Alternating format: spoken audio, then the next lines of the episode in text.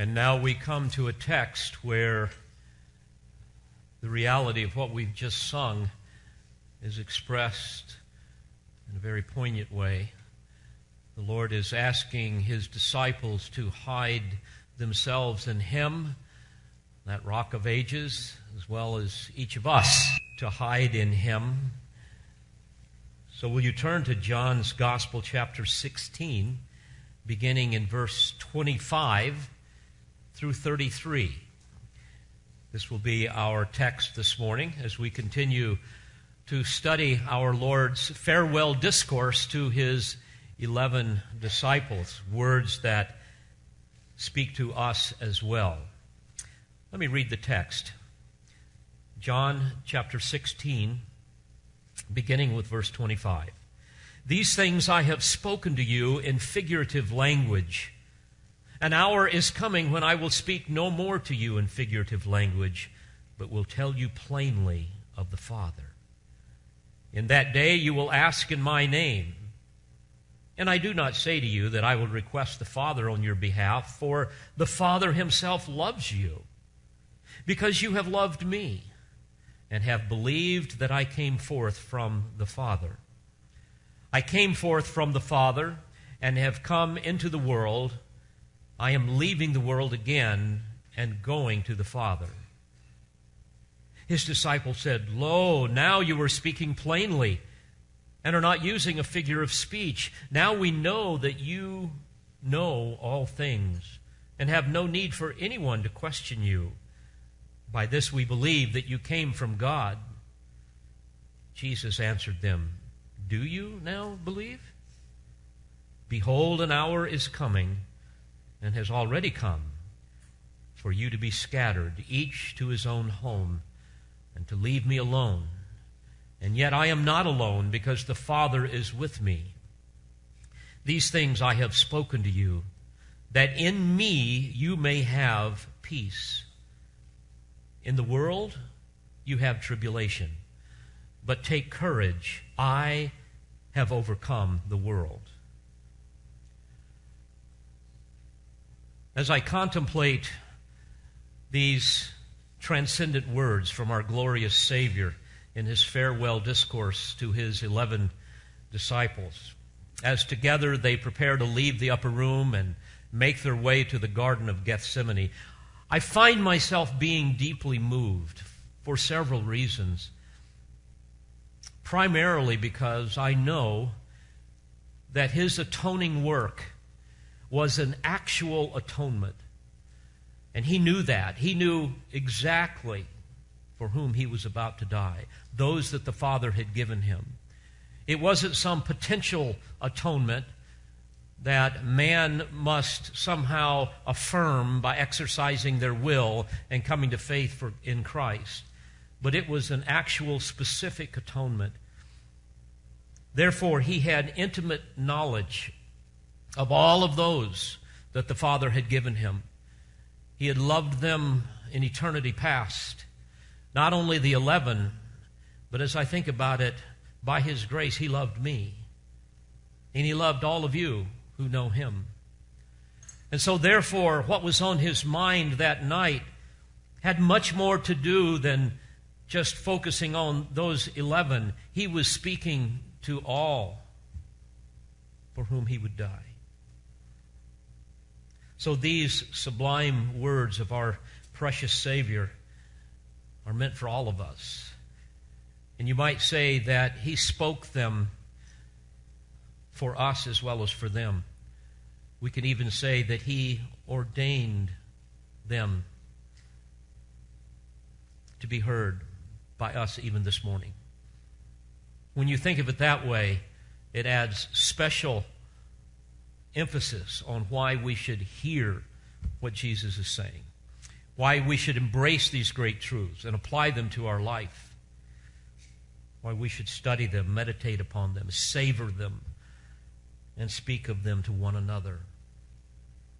In fact, I would encourage you to be quick to initiate spiritual conversations with fellow believers, especially in your family.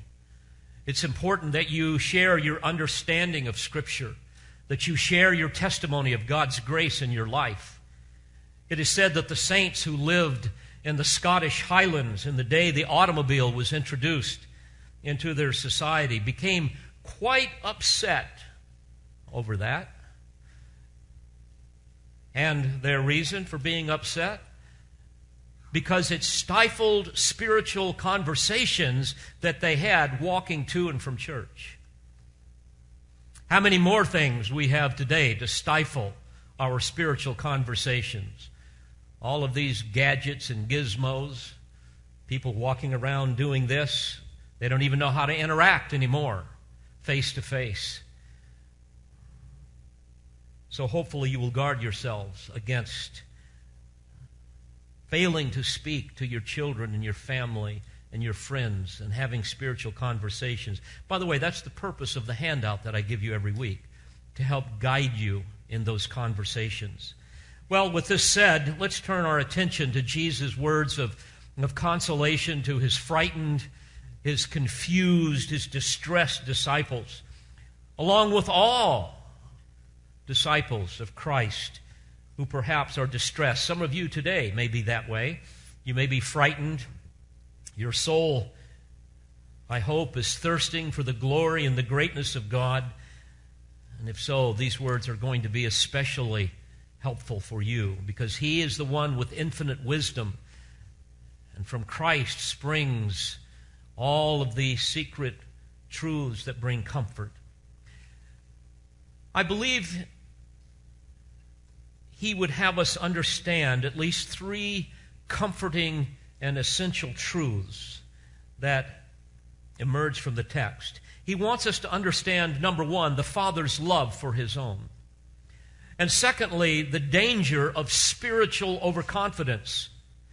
And then finally, he wants us to understand the reward of what I would call bold faith.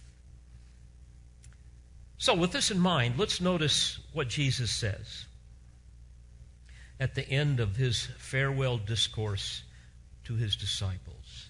Verse 25 These things I have spoken to you in figurative language.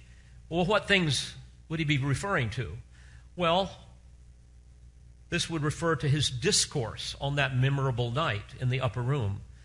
But I believe it would reach even beyond that into all of his previous teaching, where he used figurative language. Uh, the term figurative refers to uh, obscure language, veiled, enigmatic language, statements that, that were cryptic in you might say, cryptic speech where the meaning of what is being said is, is just, just not obvious. It requires us to, to really analyze and really think about it. This was always puzzling to the disciples, as you may recall. It caused them to ask him in Matthew 13 10, Why do you speak to them in parables? And you will recall that Jesus went on to explain the purpose for that. And it was in order to reveal spiritual truths to those who receive him and conceal spiritual truths from those who don't. You see, this, is, this was both an act of judgment upon those who had hard hearts, who refused to hear the truth, but it was also an act of mercy in that the degree of punishment for unbelievers is directly related to their knowledge of the truth, according to Luke 12 48 and other passages. In other words, the more you know and reject, the worse the punishment. Now, people didn't understand a lot of what Jesus said for these two reasons. People could not grasp, for example, what he meant when he said, Destroy this temple, and in three days I will raise it up. Remember, Nicodemus didn't have a clue what he was talking about when he said, You must be born again. The Samaritan woman didn't understand what he meant when he said that, you can, that I will give you living water and you will never thirst again. What did he mean when he spoke to people and told them that there were some that would never see death? Or when he talked about eating his flesh and drinking his blood? Or when he said that he preceded Abraham in time. Or when he spoke of the good shepherd who would lay down his life for his sheep. Even the disciples struggled to understand much of what Jesus said, but part of that was because it didn't quite fit into their theology. And many times that's the way we are. We have a preconceived idea about our theology. Many times it's unbiblical, but this is how we think it ought to be. And you remember that they thought that the Messiah was going to come, wipe out Rome, and establish his glorious kingdom. So when he starts talking about dying and going to the Father, it's like, well, we just don't understand. But the other reason they didn't understand is because Christ had not yet died on the cross. Once he died on the cross and rose again, things would begin to make sense. Once he gave his life as a ransom for many, as the substitute for sinners, then it would all begin to come into play, place. Likewise, when the Spirit was poured out upon them, he was the one that would guide them into all the truth. So Jesus says to them, These things I have spoken to you in figurative language. But he says, An hour is coming when I will no longer speak to you in figurative language, but will tell you plainly of the Father. And we must pause here for a moment. I want you to notice this last phrase, but will tell you plainly of the Father. When you look at what Jesus has been saying in his farewell discourse, all of these statements regarding the Holy Spirit, all of the statements about him proceeding from the Father, and now with what he says here, we have an undeniable attestation to the Trinity, to the triune Godhead, to the three persons in the Godhead. Now, in the Old Testament, we begin to see the embryonic statements that speak about the Trinity. But when we come to the New Testament, it becomes abundantly clear that indeed there is one living and true God, one in essence, eternally existing in three persons Father, Son, and Holy Spirit. Now, this is a reality that we cannot comprehend but one that is needed in order to help us understand God's work of redemption. And here we see Jesus talking about it very clearly. May I caution you never limit your theology to what you can understand. You take any of the great doctrines of the Bible, and I cannot understand any of them. Now, I understand what the Bible says. But I cannot explain to you how God can speak things into existence. I can't understand the sovereignty of God and how that works with man's responsibility. I cannot, cannot understand the Trinity. I can't understand the doctrine of the inspiration of Scripture. I, can un- I cannot understand the doctrine of prayer. I know what the Bible says, but I can't fathom these things. But I don't base my theology on what I can understand. I base my theology, and you must do the same, on what God has revealed in His Word. We see today through the eyes of faith. But one day we are going to see clearly through the eyes of our glorified state, and how I long to see the blessed three in one. Can you imagine what that will look like? The answer is no. I can't either. So he says, An hour is coming when I will no longer speak to you in figurative language, language, but will tell you plainly of the Father. You see, not until his death on the cross, when he became the substitute for sinners and atoned for their sins, would they under, understand. Not until he, he would rise from the dead would his work of redemption on the cross make sense. Not until the Helper arrived would they be able to comprehend the Father's love in delivering up his own Son. Not until after the death and resurrection and exaltation of Christ and the gift of the Spirit. And then the character and the purposes of God would be further disclosed. And this is what we see in the rest of the New Testament. It's fascinating. After his resurrection, Jesus no longer spoke with enigmatic, figurative, figurative type language. And after his ascension and the coming of the Helper, we see the Holy Spirit inspiring the, the uh, apostles to write Scripture in illuminating their minds so that they can understand it, and illuminating our minds so that we can understand it. In verse 26, he goes on to say, In that day you will ask in my name. In other words, you will ask in harmony with my will on the basis of my atoning work on the cross. And I do not say to you that I will request of the Father on your behalf. In other words, I'm not saying that I, am going to need to go to the Father and plead your case as if He is unconcerned about your needs. No, you're going to be able to pray directly to the Father for the things that are in harmony with the will of the Son. Now, I might add, in relation to God's work and His plan of redemption, Christ, we know, intercedes on behalf of all believers as our great high priest. But that's with respect to his work of redemption. Don't misunderstand and think that somehow we have to go to Jesus and then get him to go to the Father to convey our requests. Nor, by the way, must we go through a priest, nor through Mary, the mother of Jesus, nor through some lesser saint consistent with some of the heresies promoted by the Roman Catholic Church. We have direct access to the Father. Why? Well, verse 27, Jesus says, For the Father himself loves you. And this is such a comforting truth that Jesus wants to convey. So, number one, in our little outline, we see the Father's love for his own. The Father loves you. Phileo in the original language, this speaks of of a father's affection, that special affection that a father has for his child. I want you to think, let, let that sink in. Think about this. Our Heavenly Father loves us. And what loving father would be indifferent to the needs of his child?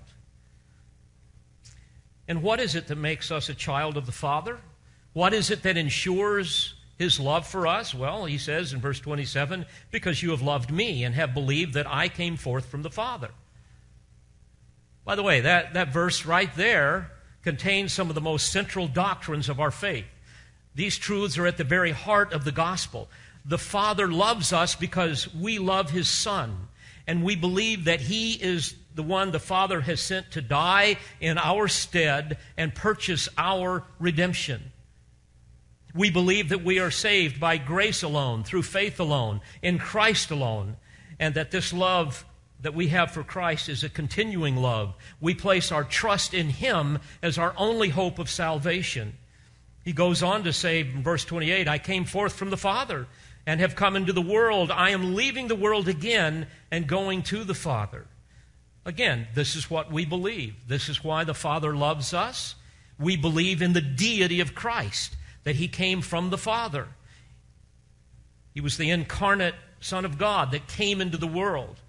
It's interesting, in the original language, it's in the present tense, and it indicates that there was a past act together with a present result. He came, he died, he rose again, he ascended back into glory, having accomplished our redemption, which he purchased with his very blood and by the power of God, He preserves our salvation, which awaits a final consummation. So he says, I came from the Father, I've come into the world, I am leaving the world again and going to the Father. With respect to verse 28, I need to remind you of something that, that may just seem so obvious, but for some people it's not. A man simply cannot be saved unless he believes in the deity of Christ and the Trinity. The Mormons, the Jehovah's Witnesses, reject those central truths. I get a call at least once or twice every year from a very arrogant, rude Jehovah's Witness that wants to debate the Trinity. And I'll give him a few things and then end up hanging up on him because he simply does not have ears to hear. And I will not entertain that type of thing. 1 John 2 22. Who is the liar but the one who denies that Jesus is the Christ? By the way, the cults don't believe that Jesus was the Christ, that he was God, but he was a God. This is the Antichrist, John says, the one who denies the Father and the Son. Whoever denies the Son does not have the Father. The one who confesses the Son has the Father also. And he says in chapter 4, verse 3 every spirit that does not confess Jesus is not from God. 2 John 2, uh, in verse 7 he says, Many deceivers have gone out into the world, those who do not acknowledge Jesus Christ as coming in the flesh. This is the deceiver and the Antichrist. So, all that we believe with respect to Jesus as the Son of God, his suffering, his crucifixion, his resurrection, his ascension back into glory with the Father, all of these things are the basis for the Father's love for all who have placed their faith in the Lord Jesus Christ. And might I remind you that when Jesus died on the cross, that magnificent veil on the, eh, that separated the Holy of Holies uh, in the temple was torn from top to bottom. May I remind you that that veil was so thick, it was about six inches thick, and it required 300 men to move it when they cleaned it. A terrifying miracle that symbolized that the only way to enter into the presence of a holy God was through the death of his son. And because of this, we have what is called the priesthood of the believer. We do not need to come into the presence of God through a priest. 2 Peter 2 9, Peter says, You are a chosen race, a royal priesthood in Revelation 1 6, John says, He has made us to be a kingdom, priests to his God and Father. And it's for this reason that we reject the Roman Catholic notion that somehow we can't come in to the presence of the Father, who, by the way, from their perspe- perspective, is indifferent and harsh. But rather, we have to come into his presence through compassion intermediaries, like the compassionate Mary the mother of God, or priests, or other saints. But no, we see here that we have direct access to the Father because He loves us and because of Christ. The writer of Hebrews tells us in chapter 4, verse 14 Therefore, since we have a great high priest who passed through the heavens, Jesus, the Son of God, let us hold fast our confession. For we do not have a high priest who cannot sympathize with our weaknesses, but one who has been tempted in all things as we are, yet without sin. Therefore, let us draw near with confidence to the throne of grace, so that we may receive mercy and find grace to help in need, in time of need. Folks, there is no place for a formal religious priesthood anywhere on the planet. Jesus is our perfect our great high priest. He was the perfect and final sacrifice for sin, and by faith we in him we can enter into the presence of a holy God and stand in his presence blameless with great joy as Jude tells us. Unlike the Roman Catholics Roman Catholic belief that says we can only go into his presence through a priest, in fact, at the 22nd session of the Council of Trent, held in 1562, they said, quote, if you say that Christ did not institute the priesthood to offer the Mass, you're anathema. In other words, you're cursed by the Pope, you're excommunicated from the church, and you are consigned to eternal damnation. It's a pretty severe curse. You know, in light of this, I, I think it's important for me to digress for a moment. There is such a staggering lack of discernment in evangelical circles today with respect to this issue of Roman Catholicism. So much ignorance, so much false teaching. People that would have us believe that, that Roman Catholics are true believers in Christ. I cringe when I see millions of people worshiping the Pope praying to Mary, thinking that the Pope is the head of the church rather than the Lord Jesus Christ. I find myself getting upset when I hear men like Rick Warren calling him, quote, our Pope. when I hear men like him and others embracing apostate Roman Catholicism as a viable form of historic Orthodox Christianity. Recently, I was listening to a very popular self proclaimed prophetess. Her name is Beth Moore. Perhaps you're familiar with her. She claims to receive special revelation directly from God. She claims that God gave her a special vision of the church as Jesus sees it, and that God spoke directly to her regarding this. By the way, it's sad that her ministry and materials are heavily promoted by the Southern Baptist Convention and their publishing arm, Lifeway Christian Resources. But in one of her presentations that I examined this, this week, she clearly sees the Roman Catholic Church as being one of many Christian denominations that is part of the body of Christ, the universal church. And that Jesus obviously has showed her this. This betrays such a staggering lack of discernment and either an ignorance of the Word of God or just willful rejection. I'm not sure what. It's not my it, it's not my position to judge her or anyone's motives. But when you see this, I, I just find myself shaking my head. Folks, the Roman Catholic religious system is one that, again, believes the Pope, not Christ, is the head of the church. They believe the Mass saves people who are alive and even, even people who are dead but not yet purified. And if you say that the Mass isn't propitiatory for the sins of the living, in other words, if it doesn't appease the wrath of God and therefore bring salvation, if you say that it doesn't do that, and if you say it's not propitiatory for the sins of the dead, they say you're cursed. It's just hard to believe that any Christian teacher could say that such an apostate church is part of the body of Christ.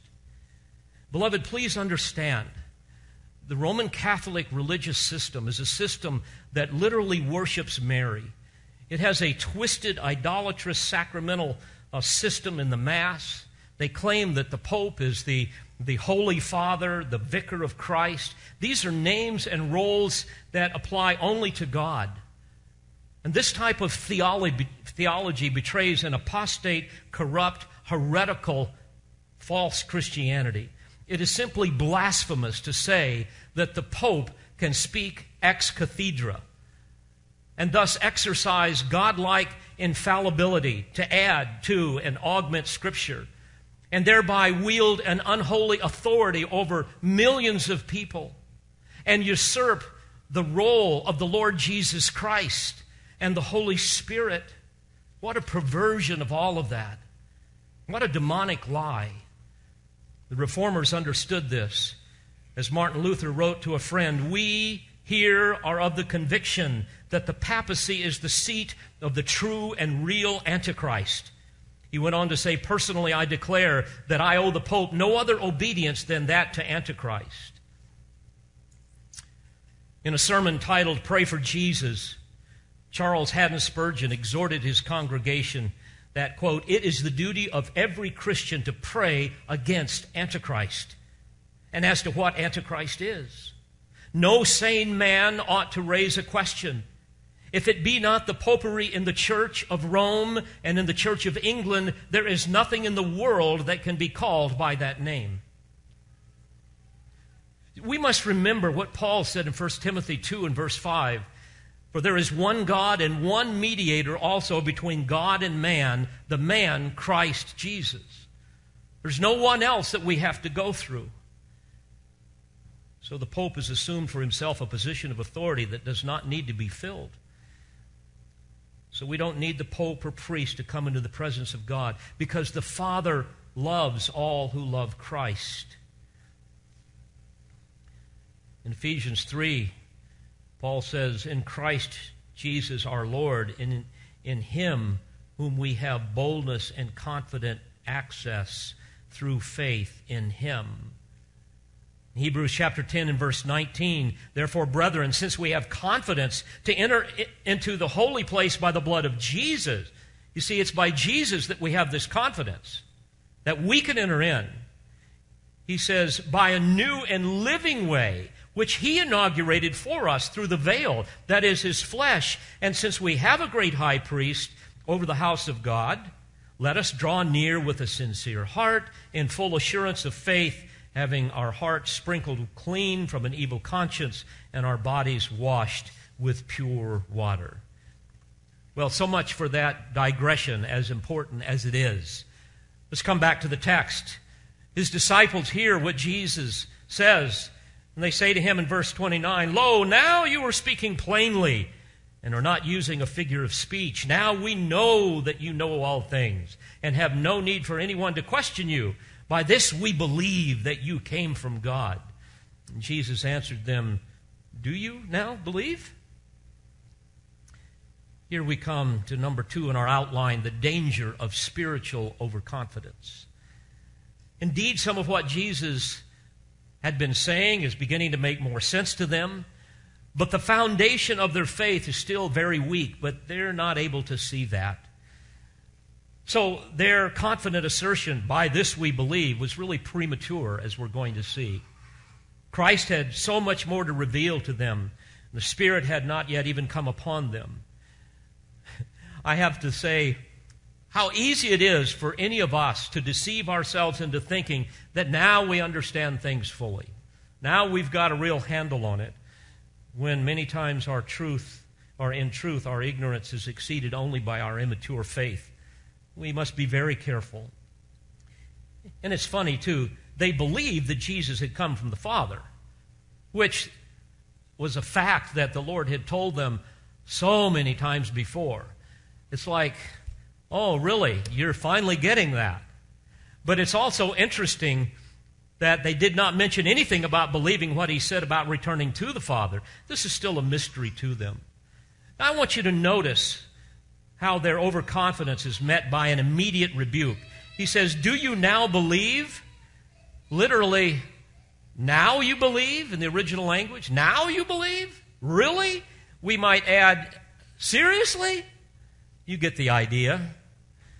You see, their, their faith was certainly accurate, and, and it's, it's genuine, but it's hardly complete and mature. They had no idea all that would be revealed to them in the New Testament. I must confess that when I finished four years of seminary, I thought to myself, even though I would never express it, you know, I pretty well understand all, all that's in the Bible now. I've got a handle on the Christian life. i am I'm glad that I finally got it all figured out. You're laughing because obviously you can tell I still am struggling with that, right? Well, the Lord was gracious and showed me my pride and my ignorance and my immaturity, and He continues to do that to this very day. And He will do it until the day He brings me into glory. But then Jesus predicts the consequences of their overconfidence. Notice verse 32. He says, Behold, an hour is coming and has already come for you to be scattered each to his own home and to leave me alone, and yet I am not alone because the Father is with me. See, despite their claim that they believe that he came from God, which should have emboldened them to face any kind of adversary, any kind of adversity, Jesus is telling them, Oh, so you believe now? Let me tell you what's going to happen. You're going to scatter in fear. You're going to run to your homes, and you're going to leave me alone. You see, Jesus had previously warned Peter of his impending failure in chapter 13, but now he's humbling all of them about their impending defection. Now, none of us know how we might respond when we face some life threatening persecution for our faith. None of us really knows that when temptation, severe stress causes our spiritual knees to buckle. But we should remember a lesson that, that the disciples had to learn the hard way, and that is we are never as strong as we think we are.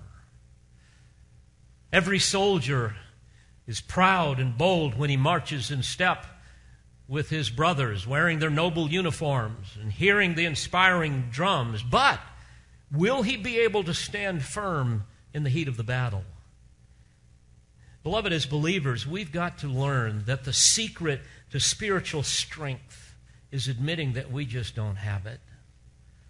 Our dependency is in Christ. We should always be suspicious of our spirituality. Solomon tells us in Proverbs 16, verse 18 pride goes before destruction, and a haughty spirit before a fall. Paul said in 1 Corinthians 10, Let him who thinks he stands take heed lest he fall. We must understand that self distrust and humility are really the virtues that will make a man or a woman mighty in Christ. We are never so strong as when we embrace our weakness. You remember as, as Paul struggled in his ministry, the Lord told him, My grace is sufficient for you, for power is perfected in weakness. And then Paul went on to say, Most gladly, therefore, I will rather boast about my weaknesses, that the power of Christ may dwell in me. then he said, For when I am weak, then I am strong. It is said that Martin Luther feared his own weaknesses so much that he spent four hours a day in prayer. Now, to be sure, the disciples had overestimated their strength, their spiritual strength, their faith, and had underestimated the power of their flesh, the weakness, therefore, of their flesh. They didn't see that. They, they underestimated the power of Satan, a lesson that they would learn the hard way. I often think about the great men that, that were the, the disciples, that are really the foundation of our faith. And isn't it interesting how defective they were, how weak they were?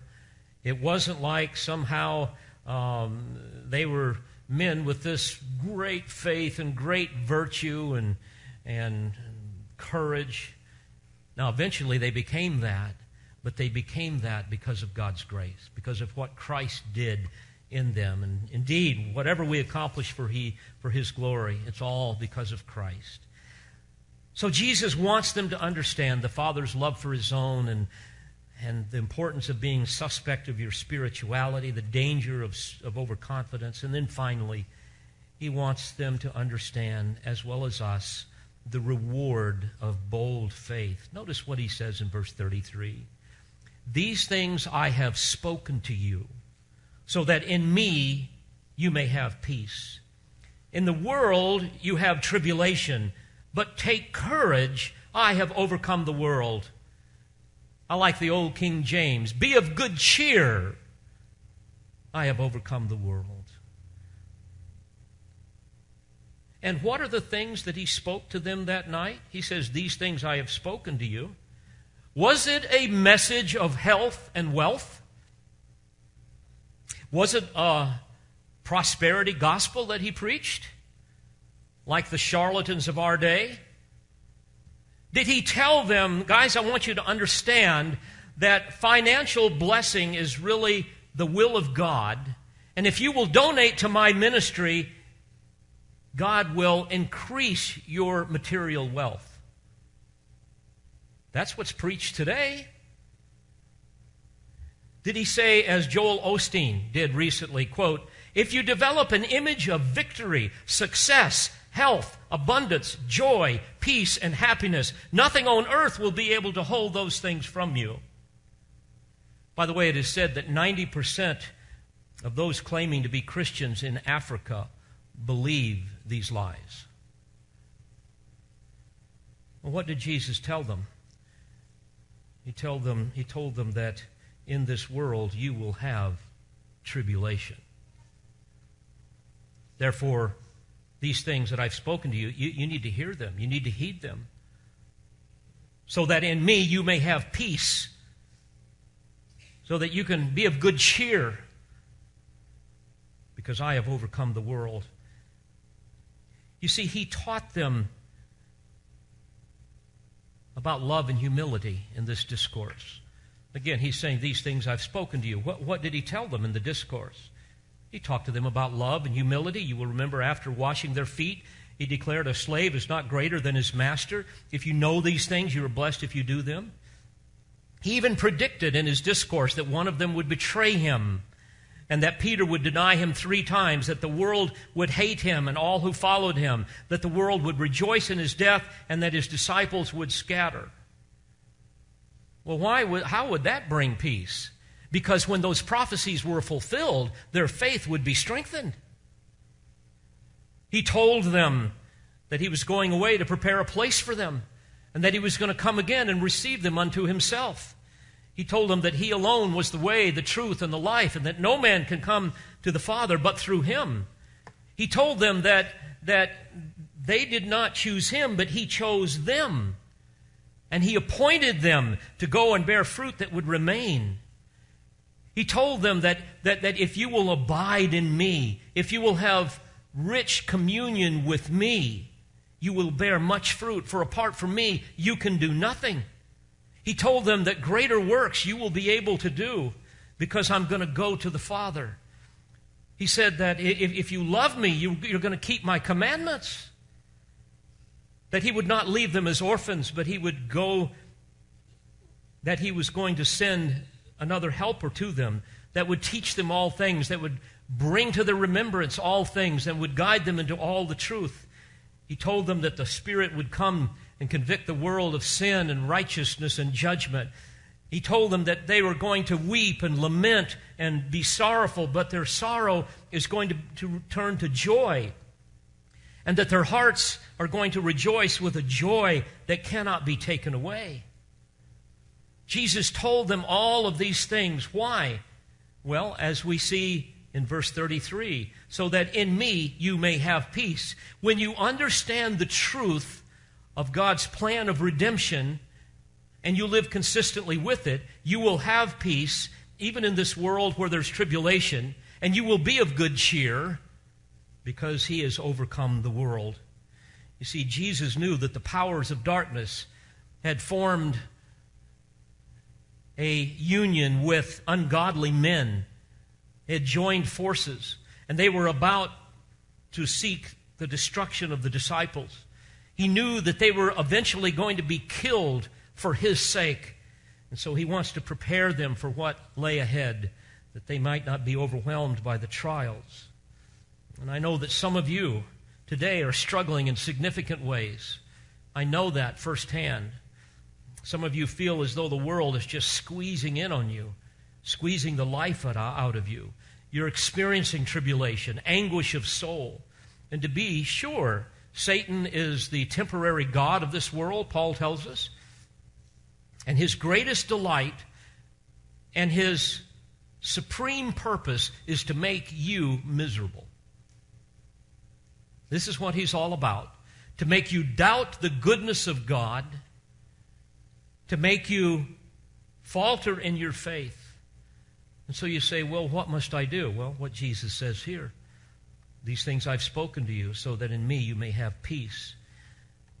Folks, inner peace in the midst of great suffering is really the reward of bold faith. You must understand these things. And what is the litmus test of bold faith? How are you going to see it in your life and in the lives of others? Well, you're going to be a person that takes courage. Or, again, as the King James puts it, you're going to be a person of good cheer. In other words, you will choose to be happy and bold as a Christian. I remember my dear sister Kathy when she began her battle with breast cancer. I remember her telling me, Dave, I have decided that I am going to choose to be happy. I can be sad, but I'm going to choose to be happy because the worst thing that can happen to me is the Lord will take me home, and that is the greatest blessing of all. And I can still see her smiling face, her teeth shining through the, the, the, the, clear mask that was giving her oxygen to keep her alive. This is what Jesus is talking about. Child of God, you must have, have this kind of perspective if you're ever going to survive a life of tribulation. Be of good cheer. Know that Christ has overcome the world. The great English Puritan Richard Baxter said, quote, the best Christians are the happiest. I love that. I simply refuse to spend much time around sour, sullen, what I call Eeyore Christians. You remember Eeyore with Winnie the Pooh? Everything's just. I can't stand that. They're always unhappy, they're critical, they're complaining. In fact, I have learned that when I see a Christian come into the church who hardly ever smiles, I know that eventually they're going to cause trouble. Because a sad Christian is a mad Christian. There's something wrong. If you truly want to experience peace, you must live consistently with the truths that Jesus is talking about. And that is that our Savior and King has overcome the world. He has conquered all of his enemies, all of our enemies. Overcome comes from a Greek word, nikeo. We get our word Nike from that. You kids know Nike shoes. And it means to conquer or prevail.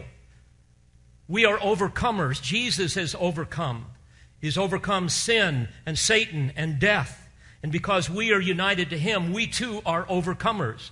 In fact, Paul said in Romans 8:37, "But in all these things we overwhelmingly conquer through him who loved us." Huper nikeo in Greek. It's super conquerors. And practically speaking, folks, you must have a well developed biblical theology in your mind and in your heart because that will become the wellspring from which the doxologies of your soul will literally erupt at the first sign of trouble in your life. It's for this reason that Peter, knowing that he was going to be crucified at the end of his life, would write to the suffering, scattered saints in 1 Peter and when he wrote them, you will notice in 1 Peter that he begins with this, with this long list of all of the glories of our salvation and all of the riches that we have in Christ, all of the blessings of our inheritance. And then he says in verse 6 In this you greatly rejoice, even though now, for a little while, if necessary, you have been distressed by various trials. He went on to say, Believe in him and then he says that you will greatly rejoice with joy inexpressible and full of glory, obtaining as the outcome of your faith the salvation of your souls. Beloved, can there be anything more blessed than this? Such an exhortation is all the more powerful when we consider that indeed Peter was crucified along with his wife. So, folks, we've got to learn to listen to what Jesus has said. I close with this story. It was England in the year 1555, during the reign of the wicked Queen Mary, when two great scholars and pastors of the Protestant Reformation, Hugh Latimer and Nicholas Ridley, were sentenced to be burned at the stake at Oxford. When I studied there, I was able to see where this happened. Their crime, their belief in the biblical gospel, their rejection of the apostate Roman Catholic religious system. They argued that the doctrines of the real presence of Christ in the Mass, transubstantiation, where they believed that the wine and the bread literally become the blood and the body of Christ, and the propitiatory, propitiatory merit of the Mass, all of those things were unbiblical. They rejected that the, the notion that the Pope was the head of the church. They held to the five solas of the Reformation that you see adorning this worship center. And they rejected the whole sacerdotal system, the priesthood. They believed in the priesthood of the believer. It is said that when they were escorted to the stake. The younger Ridley ran to the older Latimer and embraced him with tears of joy. And it is reported that Latimer comforted, him, saying, Be of good heart, brother, for God will either assuage the fury of the flame or else strengthen us to abide in it. You can read in Foxe's Book of Martyrs all of the rest of the things that occurred as they talked with one another and the crowd and all that was happening at this time. But to summarize it, after they disrobed, the smith took a chain of iron and wrapped it around their middle to strap them firmly to the stake so that they would remain in it. And it is said that when they brought a lighted faggot and laid it down at Ridley's feet to set him ablaze, that Latimer shouted to Ridley the essence of the text that we have before us right here. He said to him, Be of good cheer, Master Ridley, and play the man. We shall this day light such a candle by God's grace in England as I trust shall never be put out. Oh, dear Christian, learn these lessons well. God may never call upon us to suffer at the stake, but we are going to suffer because we live in a world that hates us, a world filled with tribulations. So it is time now to hear and heed the Word of God that He has given to us, not only to be saved, but to give us hope and comfort, even as He comforted His disciples. And then our faith is strengthened, and we have peace in the midst of great affliction. Come what may, and we're able to take courage because we know that our Savior and our King has overcome this world. Let's pray together. Father, we meditate upon these truths with, with great joy. It stirs our hearts because it causes us to reflect upon the glory and the greatness of our God. And I pray that if there be one within the sound of my voice that knows nothing of your saving grace, that plays the cultural religious game of our current society, Lord, I pray that by the power of your Spirit, you will break their hearts over, this, over their sin and cause them to see the glory of the Savior and come running to the foot of the cross in repentant faith that they might be born again by your Spirit, by your grace. And Lord, for those of us that know and love you, may we be Christians of good cheer. Christians that hear and heed your word, that we might have peace in this world. Lord Jesus, we give you praise, knowing that you have overcome this world. And because we are united to you, we too will overcome. We give you thanks and we give you praise. Amen. We pray you've been edified by this presentation. You've been listening to pastor, Bible teacher, and author Dr. David Harrell. For more information or for other messages from Dr. Harrell, please visit the Olive Tree Christian Resources website at otcr.org.